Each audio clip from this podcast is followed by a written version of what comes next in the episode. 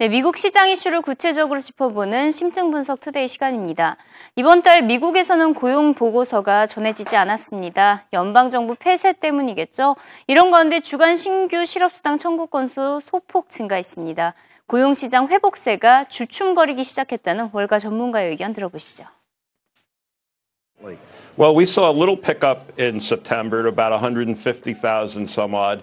From a, a very low number in uh, about 50,000 or so. But the most important thing is if you year to date, our numbers, which are based upon wages and salaries as evidenced by withholding collections, with uh, wages and salary, jobs have been averaging under 100, about 115,000 a month year to date. That compares to 150,000 a month last year.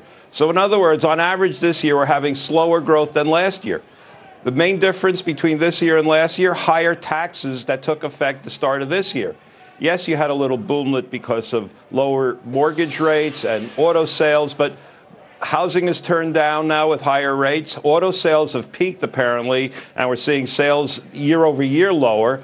So there's no real engine of growth here. We have higher taxes. We have a government much too big. Maybe they should stay shut.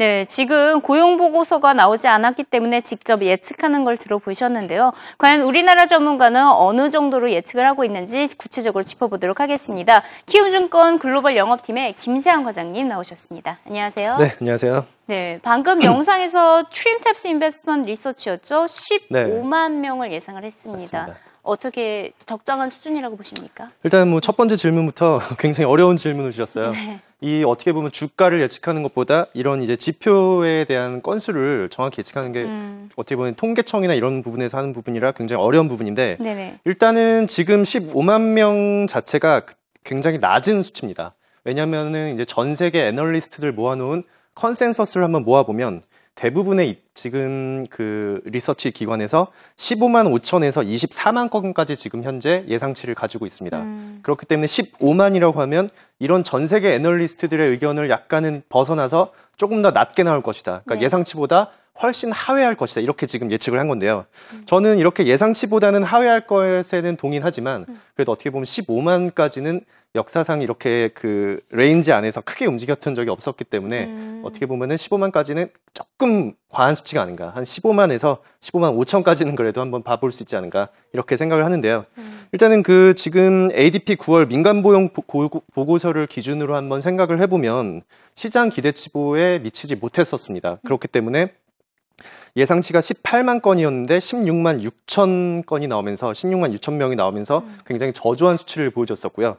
이번에 비농업 고용, 부문 고용도 지금 원래는 금요일 날 발표가 돼야 되는데 지금 delay가 되고 있는데 이 부분도 원래는 예상치가 블룸버그에 의하면 18만 4천 건이었습니다. 음. 18만 4천 명이 어 이제 고용이 늘어갈 것이다 이렇게 예상을 했었는데 거기에 비해서는 다소 지금 15만은 굉장히 낮은 수치이기도 합니다. 음. 근데 지금 그 전에 이전치나 7월, 6월을 좀 살펴보면 바로 전달은 16만 9천 그리고 7월은 16만 2천 이런 식으로 쭉쭉 조금씩 좀 변화가 있는데요.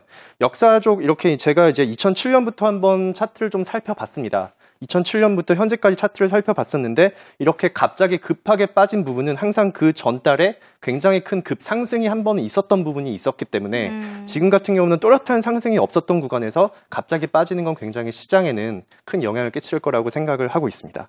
최근에 뭐 ADP 민간 고용 지표도 그렇고 중간 신규 실업 수당 청구 건수도 그렇고 네. 다소 부진합니다. 갑자기 이렇게 부진하게 된 원인 어디서 찾아볼 수 있을까요? 원인 자체는 음. 크게 한번 봤을 때는 음. 어, 그 재정 긴축 정책이죠. 네. 그런 긴축 정책에 의한 양적 완화 축소나 이런 원인하고 금리 상승의 원인을 꼽아 볼 수가 있습니다. 음. 왜냐면은 이 미국에서 가장 큰 그 지표 중에 이제 대부분이 회복을 했지만 소비나 뭐 GDP 이런 게 금융 위기 이후에 회복을 했지만 고용하고 부동산 시장은 거의 이제 그 가장 큰 문제로 항상 이슈가 됐었었는데요. 그 부분에 의해서 일단은 이런 이제 금리 상승이나 모기지 금리가 상승했던 부분에 의하면 주택, 주택 시장이 안 좋아지게 되면 고용으로 직결되게끔 연결이 되어 있습니다. 그렇기 때문에 이런 금리 상승은 어느 정도 고용에 악영향을 끼치고 있는데요. 음. ADP 고용 지표하고 신규 실업수당 청구 건수를 제가 그래서 조금 좀 분석을 해봤습니다. ADP 고용 지표 같은 경우는 전월 대비는 소폭 증가했지만 예상치 대비는 감소했습니다. 14,000건 명 정도 감소를 했는데요. 어, 신규 실업 수당 청구 건수도 뭐 전주 대비해서 천건 정도가 증가했습니다. 음. 청구를 그만큼 천 건을 더 많이 했다고 보시면 되지만 예상치 대비해서는 5천 건 정도 감소했기 때문에 어떻게 보면은 항상 시장은 그 지표가 예상치를 상회하느냐 하회하느냐에 따라서 움직이기 때문에 네. 이런 부분에 있어서는 신규 실업 청구 건수는 어떻게 보면은 조금 더 시장에서는 약간 방어적인 측면을 가졌다 이렇게 볼 수가 있고요. 그래서 종합적으로 봤을 때는 일단 부진 원인은 아까 말씀드린 대로 긴축 정책, 이런 부양 정책, 축소 정책에 의한 음. 거하고 이제 금리 상승 이런 부분을 꼽아 볼 수가 있습니다. 금리 상승의 경우에는 또 주택 시장에 바로 직격탄을 주고 있는데요. 예, 그렇죠. 회복 기조에 접어들었다가 다소 주택 시장도 주춤주춤 거리고 있는 모습입니다. 네. 또 이에 더해서 자동차 판매도 이번 달에 처음으로 이제 간만에 감소를 했었고 PMI 지수도 좋지 않게 나오고 있습니다. 네.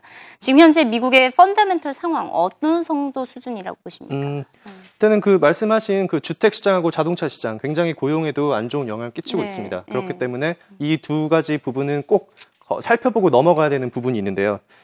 그 30년 고정 모기지 금리를 한번 살펴보면 지난달 기준으로 약 4.58%가 나왔습니다. 음. 이거는 2011년 7월 이후에 거의 최저, 최고치인데 음.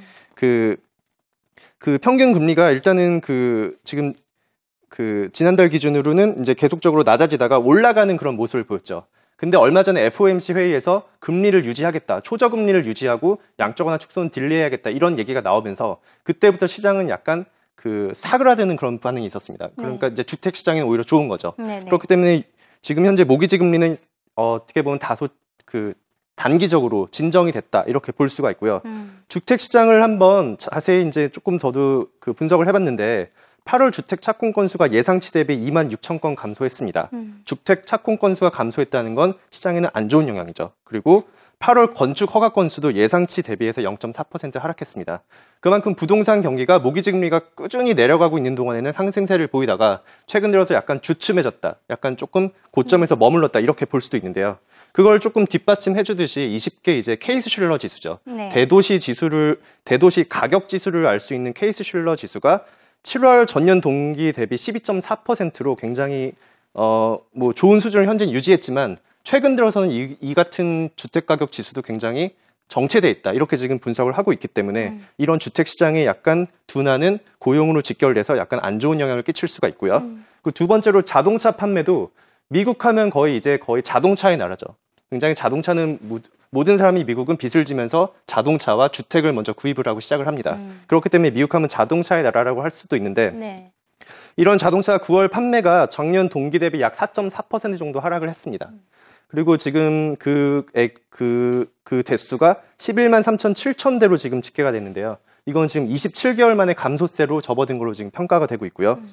자동차 판매의 경우에는 근데 약간 지금 여기 트릭이 조금 껴져 있는 게 지난달 1일, 2일, 1월 1일, 2일을 판매됐던 그 집계치는 그 전달에 포함이 됐습니다. 음. 그렇기 때문에 영업일수가 이틀 정도 빠졌던 부분이 있기 때문에 네. 그렇게 생각했던 것만큼 크게 지금 어, 크게 영향을 끼치지는 않을 것이다. 그렇게 음. 지금 안 좋은 상황은 아니다. 음. 음. 그렇게 지금 그 결론을 내려볼 수가 있는 거죠.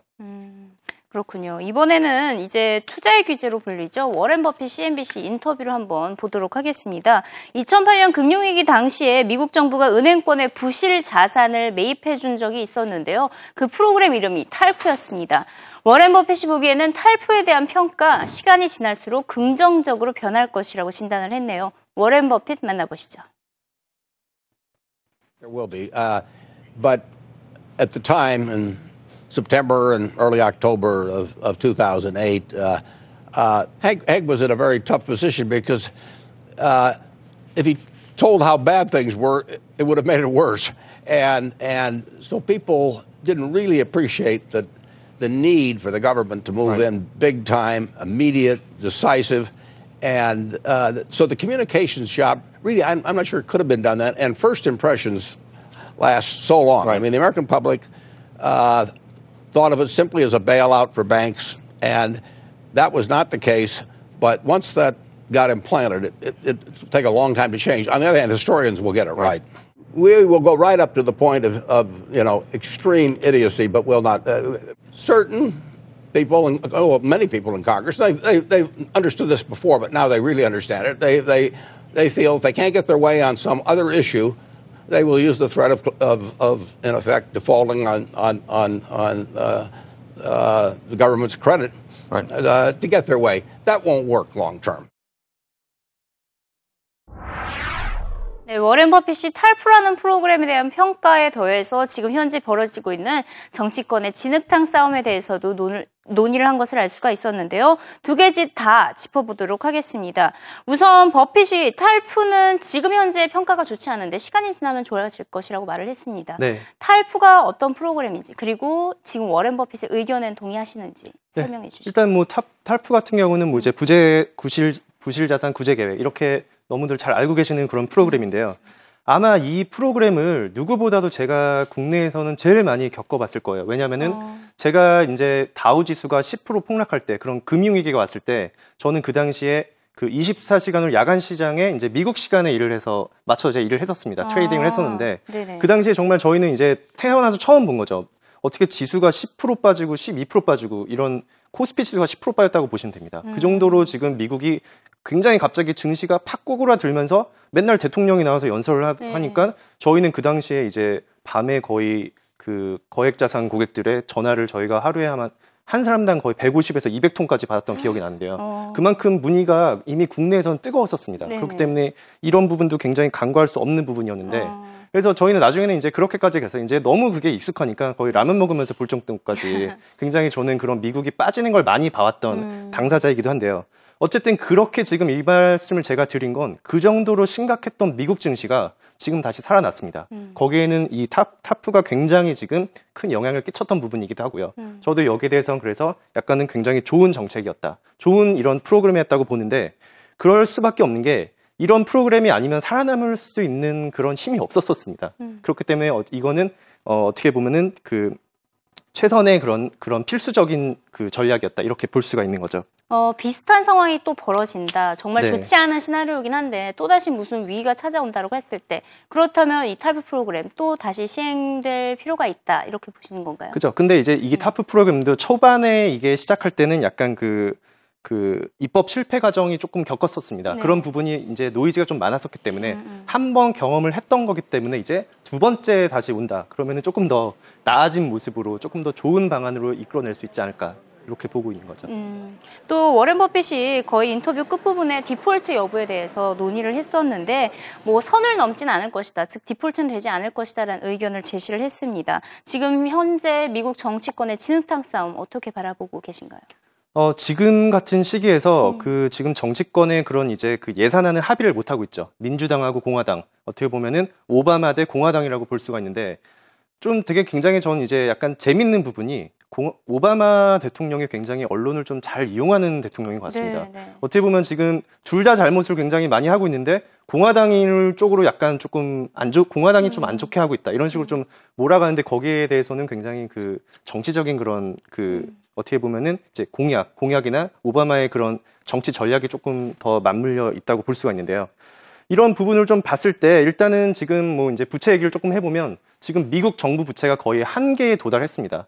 뭐 이제 뭐 재무부 장관은 10월 7일인가 그쯤 정도면 뭐 현금이 이제 우리는 없을 거다. 뭐 이런 정도로 지금 터무니없는 얘기를 많이 꺼내고 있는데 음. 이런 부분에서는 지금 현재 부채 증액 협상 없이는 해결될 수 있는 부분이 아무것도 없습니다. 네. 그렇기 때문에 굉장히 빨리 이거는 지금 시행을 해야 되는 부분이고요. 합의를 해야 되는 부분이고요.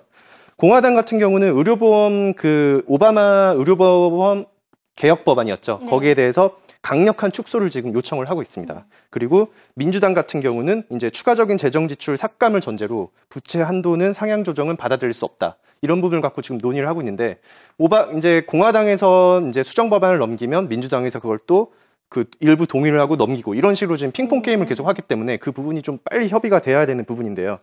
어, 이런 정치권 싸움이 일단은 시장 자체로 봤을 때는 금융권에 지금 굉장히 혼란을 야기하고 있습니다. 그건 사실입니다. 음. 그리고 이런, 이런 지금 추세가 계속될 경우에는 시장에 자금이 몰려드는 게 주춤하겠죠. 지금 시장에는 오히려 지금 자금이 더 많이 몰려들어야 되는 그런 시점인데 어떻게 보면은 지금 양적 완화도 축소가 이제 delay가 됐고 조금 웬만한 거 emerging 국가도 다시 조금 살아나고 있고 네네. 조금 좋으려고 다시 시장이 막 하고 있는데 다시 이런 미국발 위기가 오니까 이제 시장은 또 실망감을 또 감출 수가 없는 거죠. 그렇기 때문에 이러한 지금 현재 상황은 지금 현재 16조 7천억 원으로 부채가 상환되어 있는데 이걸 조금 더 빨리 협의를 해서 어떻게 보면 민주당하고 공화당이 빨리 협의를 해서 부채를 그 상한성을 오히려 빨리 올려야 해결될 수 있는 문제다. 그리고 이거는 이제 그 워렌 버핏 말대로 최악의 상황까지는 가진 않을 것 같습니다. 여기서 최악이라는 건 미국의 붕괴이기 때문에 그렇게 되면 뭐 달러도 뭐 폭락하고 뭐 외환위기도 오고 금융위기가 오고 전 세계 글로벌 경제가 오히려 지난 2007년 금융위기보다 더 크게 올 수 있기 때문에 이 부분을 누구보다 더 잘 아는 게 정치권이기 때문에 네네. 어느 정도 합의는 다시 이루어질 거라고 저는 보고 있고요. 근데 그 이제 그 기간이 최대한 좀 빨리 와야 되지 않을까 생각하고 있습니다. 지금 시장에서는 한 10월 17일 정도로 예상을 하고 있죠. 네, 데드라인을. 예. 그렇게까지 지켜볼 필요가 있겠습니다. 네, 오늘 말씀 감사드리고요. 다음 네. 주에 또 찾아뵙도록 감사합니다. 하겠습니다.